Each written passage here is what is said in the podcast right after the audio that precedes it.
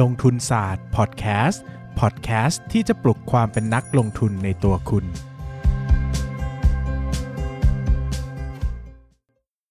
สวัสดีครับ ยินดีต้อนรับเข้าสู่รายการลงทุนศาสตร์พอดแคสต์รายการที่ชวนทุกคนพัฒนาความรู้ด้านการเงินและการลงทุนไปด้วยกัน วันนี้นะครับก็เป็นวันอังคารที่ควรจะมีแกสนะครับซึ่งความจริงเราติดต่อแกสไปเยอะมากนะครับแต่ก็ติดโควิดนะครับโควิดก็ทำให้เราเปิดสตูดิโอไม่ได้นะครับก็สุดท้ายก็เลยมาลงเอยที่เอ่อวัวเคยขามาเคยขี่ ไม่ นะฮะ เคย ข้ามาเคยขี่อ่ะ ก็คือนายปั้นเงินนะฮะ อ่า เกส สวัสดีครับ ที่อยู่กับเรามาตั้งแต่ยุคเอ่อกรุงธนบุรีตอนต้ ต้ น นจริง นะฮะ ๆพูดถึงอยู่หนึ่งปีแล้วปะหนึ่งปีอะผมผมจำได้ว่าช่วงคุยหุ้นกับนายปั้นเงินช่วงแรกๆมันน่าจะโควิดปะ เออ โควิดช่วงแรกเลยปะ เออ หรือว่าก่อนโควิดอีกว่า ช่วงโควิด ก่อนโควิดอีก อ่า อยู่เป็นปีกว่าแล้ว อ่า ใครอยากให้อ่างเปานะครับ อยากสวัสดีปีใหม่นายปั้นเงินนะครับ ก็สามารถติดต่อที่เพจนายปั้นเงินได้นะครับ เอาเงินไปให้เขา เดี๋ยวผมให้เบอร์บัญชีไว้ท้ายรายการแล้ว กันรอ เดิ เล่ น น ส่งสัมภากระก่อนอย่างแรกเลย ชิบหาย อ่ะคุณสิ วันนี้ หมายเหตุป นะ ระกครั อ บบ งบการเงิน เราจะมาง ไง คุยกันกับหมายเหตุประกอบงบการเงิน หมายเหตุประกอบงบการเงินเนี่ยมันเป็นคีย์สำคัญที่เวลาคนวิเคราะห์งบเนี่ย ส่วนใหญ่จะเป็นมือใหม่ที่จะไม่ค่อยใช้ อืม แต่มันโคตรสำคัญเลย อืม เพราะว่าเวลาที่เราดูงบการเงินเนี่ย อืม บางทีอ่ะเราอาจจะไม่เข้าใจไปซะทั้งหมด อย่างเช่น อืม ว่าแบบบางทีเราอ่านเราอ่านตัวของ อ่ากำไรขาดทุน แล้วเรา อืม อยากรู้ว่าเฮ้ยตรงนี้เนี่ยมันมีที่มายังไงไอ้บรรทัดคำว่ารายได้อื่นเนี่ยรายได้อื่นมันมีรายได้อื่นอะไรบ้าง หรือรายได้จากการขายเนี่ยมันมีมันมีสัดส่วนหรืออะไรยังไงอย่างเงี้ยแล้วเราไม่รู้เนี่ยมันก็เราสามารถไปหาอ่านได้สองที่คือ 1 MD&A กับ อืม 2 คือหมายเหตุประกอบงบการเงิน หรือในขณะที่บางบางบางรายการในงบดุลหรืองบแสดงฐานะการเงินเนี่ยมันแสดงไว้อย่างเช่นว่าแบบเป็นสินทรัพย์หมุนเวียนอื่น ๆ หรือว่าเป็นลูกหนี้การค้าอะไรอย่างเงี้ยเราอยากรู้ว่าเฮ้ยลูกหนี้การค้ามันมีลูกหนี้การค้าแบบไหนบ้าง มีค้างจ่ายเท่าไหร่ แล้วมีค่าสำรองค่าตั้งสำรองอะไรในการที่หนี่จะสูญเท่าไหร่อะไรอย่างเงี้ย ในงบปกติเขาจะไม่บอกตรงนี้ เขาจะไปบอกคืองบตรงเนี้ยมันจะบอกเป็นยอดสุทธิมา อืม แล้วเราต้องไปหาดูว่าเฮ้ยความจริงแล้วมันมีการตั้งสำรองหรืออะไรอย่างเงี้ยเท่าไหร่ในหมายเหตุประกอบงบการเงินอีกที ซึ่งหมายเหตุประกอบงบการเงินเนี่ยเป็นตัวอะไรที่สำคัญมากๆนะครับ อืม เวลาที่เราดูหมายเหตุประกอบงบการเงินเนี่ยมันจะค่อนข้างสอดคล้องกับงบทั่วไป เราสามารถใช้เชื่อมโยงได้หมดเลยทุกงบ ซึ่งมันจะมีมันจะมีหมายเลขของหมายเลข มันจะเขียนไว้หน้า เขาเรียกว่าอะไรอะ รายการ อ่าหน้ารายการ ห ในรายการนั้นๆนะครับ อย่างเช่นว่าแบบเบอร์หนึ่งเราก็ไปเปิดดูว่าเฮ้ยเบอร์หนึ่งมันอธิบายว่าอะไรหรือว่าเบอร์หกเบอร์สิบห้าอย่างเงี้ยมันอธิบายอะไรไว้ในหมายเหตุประกอบงบการเงิน ก็เปิดให้มันสอดคล้องกับหมายเลขในหมายเหตุประกอบงบการเงิน อืม นะครับผมก็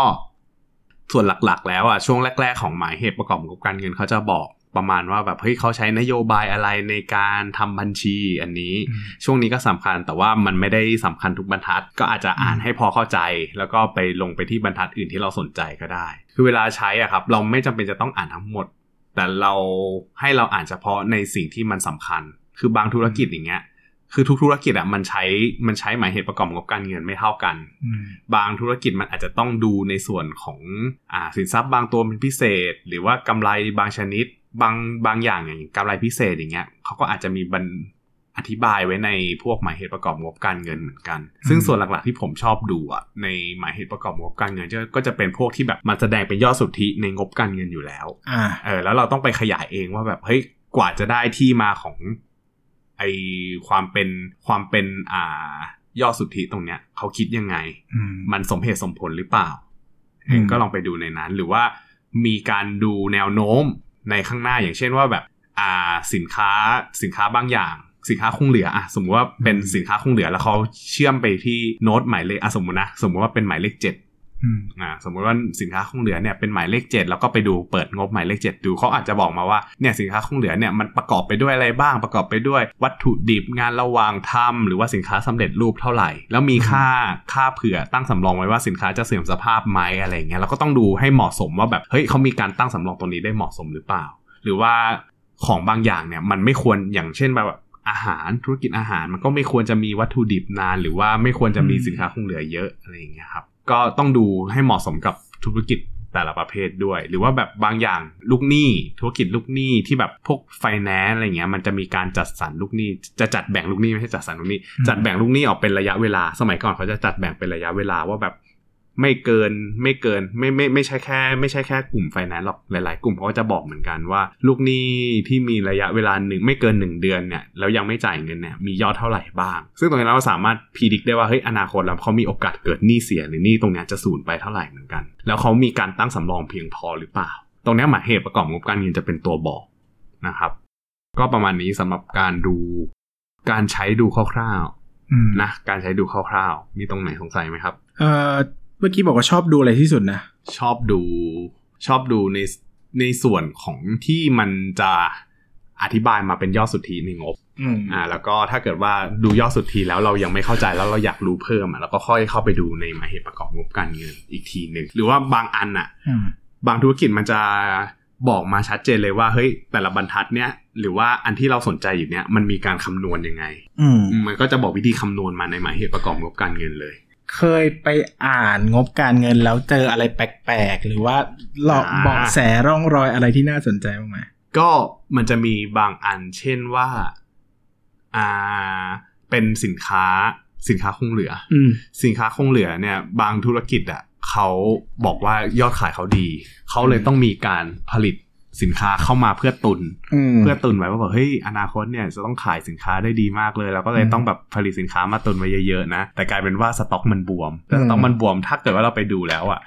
แล้วมันไปบวมที่ที่แบบพวกอ่ะถ้าถ้าไปบวมที่วัตถุดิบอย่างเงี้ย มันอาจจะสมเหตุสมผลว่าเฮ้ยเขาไปเขาอาจจะตุนวัตถุดิบไว้เพื่อรอทำการผลิตให้สอดคล้องกับรายได้ อืม แต่ในขณะเดียวกันถ้าเกิดว่าไปดูแล้วแบบเฮ้ยสินค้าคงเหลือที่มันเป็นแบบสินค้าสำเร็จรูปมันมันค้างสต็อกมานานแล้วมันเพิ่มขึ้นเรื่อยๆเพิ่มขึ้นเรื่อยๆแล้วพอเทียบเป็น inventory day แล้วอะแล้วมันก็มันก็แบบเพิ่มขึ้นอีก มันก็กลายเป็นว่าเฮ้ยหรือว่าความจริงแล้วมันไม่ได้ขายดีอย่างที่คิด แต่แค่มันอะขายไม่ออก อ่า เออมันก็แบบมันก็สามารถบอกตรงนี้ได้เหมือนกัน แล้วดูแล้วรู้สึกว่าเฮ้ยมันไม่สอดคล้องกับที่ผู้บริหารพูดนะผู้บริหารบอกว่าตุนเพราะขายดี แต่พอเทียบยอดขายอายอดขายมันอาจจะดีขึ้น แต่การที่ขายสินค้าได้เพิ่มอะ แต่สต็อกที่ค้างไว้อะมันไม่สมเหตุสมผลน่ะ มันก็อาจจะกลายเป็นว่าเฮ้ยมันอาจจะมีการทำยอดอะไรอย่างนี้ขึ้นมาหรือเปล่า อืม อืม ก็เป็นเป็นเป็นจุดที่ชักนำเราไปให้สู่ความสงสัยต่างๆได้ แล้วสำหรับมือใหม่อย่างเงี้ยที่เขาบอกว่า อ่านงบธรรมดาก็ไม่ได้สงสัยอะไร อืม แล้วถ้าเขาอยากจะลองอ่านหมายเหตุประกอบงบการเงินดู ควรจะโฟกัสไปที่ไหนเป็นพิเศษไหมสำหรับมือใหม่มือเริ่มต้นอย่างเงี้ย จริงๆ มันมีอีกวิธีหนึ่งที่ผมเคยใช้ตอนเริ่มต้นน่ะ คือหมายเหตุประกอบงบการเงิน มันจะแสดงละเอียดตรงที่แบบเขาจะบอกว่าเฮ้ยส่วนเนี้ยมันคิดยังไง อืม บางอย่างเนี้ยมันจะบอกว่าคิดยังไง ซึ่งเราสามารถเอาวิธีเนี้ยมาใช้ในการพิจิตรงบในอนาคตได้ อืม อย่างเช่นเขาบอกว่าเฮ้ยอ่ายอดในการคำนวณของของอะไรเดียของอ่ะ capacity เป็นเท่านี้ คูณอัตรา คูณอัตรา utilization rate เท่านี้คูณมูลค่าในการขายเท่านี้อ่ะเขาจะ อืม บอกมาอย่างเงี้ย แล้วเราก็สามารถเอาไปดูได้ว่า เฮ้ย อนาคตแล้วอ่ะ ถ้าเกิดว่า capacity เพิ่มเป็นเท่าเนี้ยรายได้จะเป็นเท่าไหร่ เออ อืม มันก็จะมีคำมันจะมีวิธีคำนวณออกมาให้เห็น หรือว่าในในบางอย่างเนี้ย อย่างเช่นว่าอ่า เรื่องที่เราน่าจะต้องสนใจอะก็คือพวกระยะเวลา อันนี้ก็สำคัญเหมือนกัน แล้วลูกหนี้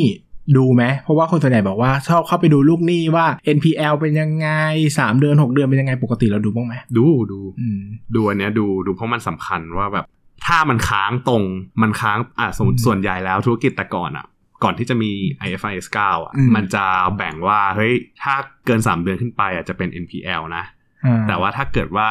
ก่อน NPL อ่ะมันจะมี อ่า ค่าสำมันจะมีค่าเขาเรียกว่าอะไรค่าคิดค่าสำรองอ่ะ อืม สำรองหนี่สงสัยจะศูนย์อะไรอย่างเงี้ย อืม ควรจะตั้งไว้กี่เปอร์เซ็นต์อะไรเงี้ยแล้วก็ไปดูว่า อืม เฮ้ยถ้าสมมติตั้งตรงนี้ไว้เยอะๆแล้วเนี่ยแล้วมันเพียงพอหรือเปล่ากับสิ่งที่เขาตั้งไว้ อืม อืมซึ่งถ้าเกิดว่าบางอย่างอะ่ะ มันไปตุนๆกันแบบอีกนิดนึงจะเป็น NPL แล้วอะมันก็ อืม มีความเสี่ยงเหมือนกันว่าในอนาคตอะ NPL มันจะเดี่ยวโดดขึ้นหรืออะไรอย่าง อื เงี้ย ม ก็แต่แต่มันก็ต้องแล้วแต่ประเภทธุรกิจด้วยเพราะบางประเภทธุรกิจแบบ อาจจะใช้เวลา 3 เดือนในการตามเก็บหนี้เหมือนกัน อืม เออมันก็จะไปตุนตรงนั้นเยอะๆอืมแต่ว่า อืม มันก็ค่อนข้างเสี่ยงเหมือนกันแหละ ถ้าสมมติว่าเราดูธุรกิจแบบ อืม ครับ นะครับ ก็เอ่อคำถามสุดท้าย อืม อ่านทุกตัวไหมหมายถึงว่า แล้วแต่ใช่ไหม แล้วแต่ ว่าสงสัยหรือเปล่า ถ้าไม่มีอะไรสงสัยก็ไม่เปิดอ่าน ไม่ผมว่าผมว่ามันไม่ใช่ว่าอืมสงสัยอะไรก็เปิด มันควรจะมีเซนส์ว่าแบบเฮ้ยเราอยากจะรู้เรื่องนี้ให้ได้ อย่างเช่นว่าดูสินค้าคงเหลือ หรือว่าดูพวก ลูกหนี้เจ้าหนี้หรือว่าหนี้ระยะยาว หรือว่าสินทรัพย์อะไรก็ตาม อืม เราควรจะดูให้ละเอียดว่าในหุ้นที่เราสนใจอ่ะ อืม ไอ้บรรทัดสินทรัพย์หรือ PPE อ่ะส่วนใหญ่มันก็จะเป็นตัวบอกเหมือนกันว่า อืม PPE เขาอ่ะมีอะไรบ้าง เราควรจะให้ความสนใจว่าเฮ้ยเขามีน้ำหนักไปกับ PPE ที่มันแสดงเป็นยอดสุทธิเนี่ยรายละเอียดของ PPE อ่ะมันมีอะไร อืม มันมีโรงงานเท่าไหร่ มันมีอุปกรณ์เท่าไหร่เขาคิดค่าเสื่อมยังไง อืม ไอ้ในตรงเนี้ยหมายเหตุประกอบงบการเงินบอกหมดเลยเออวิธีคิดค่าเสื่อมวิธีคำนวณหนี้สงสัยจะศูนย์อ่าอัตราดอกเบี้ยหรืออะไรก็ตาม อืม หรือว่าอ่าพวกพวกค่า NPL หรืออะไรอย่างเงี้ย เขาจะบอกในนี้หมดเลย แต่บาง อืม อย่างเขาไม่ได้บอกตรงๆนะ ต้องไปตีความหมายเอาเองจากการ อืม คำนวณของเรา ใช่ ใช่โอเคสำหรับวันนี้ก็น่าจะได้ ไอเดีย ไอเดียนะครับ แล้วก็มาลุ้นกันว่าสัปดาห์หน้าสตูดิโอจะเปิดไหม เราจะได้ แขกรับเชิญไหม หรือว่าอยากจะต้องเป็นนายปั้นเงินมาอีก นี่ว่าจะชวน JKT จาก ARK Invest มาคุย ใครนะ JKT คนที่เป็นผู้บริหาร ARK Invest อะ ชวนมาเลยไม่รู้จักก พูด ลัว เล่น ใครจะไปคุยได้ ภาษาอังกฤษได้ มีเออไม่เอาผมไม่คุย อ่ะ ให้น้องหกมาพูด สำหรับวันนี้ขอบคุณทุกคนมากนะครับ สวัสดีครับ สวัสดีครับ ASMR อย่าลืมกดติดตามลงทุนศาสตร์ในช่องทางพอดแคสต์เพลเยอร์ที่คุณใช้ แล้วกลับมาปลุกความเป็นนักลงทุนกันใหม่ในลงทุนศาสตร์พอดแคสต์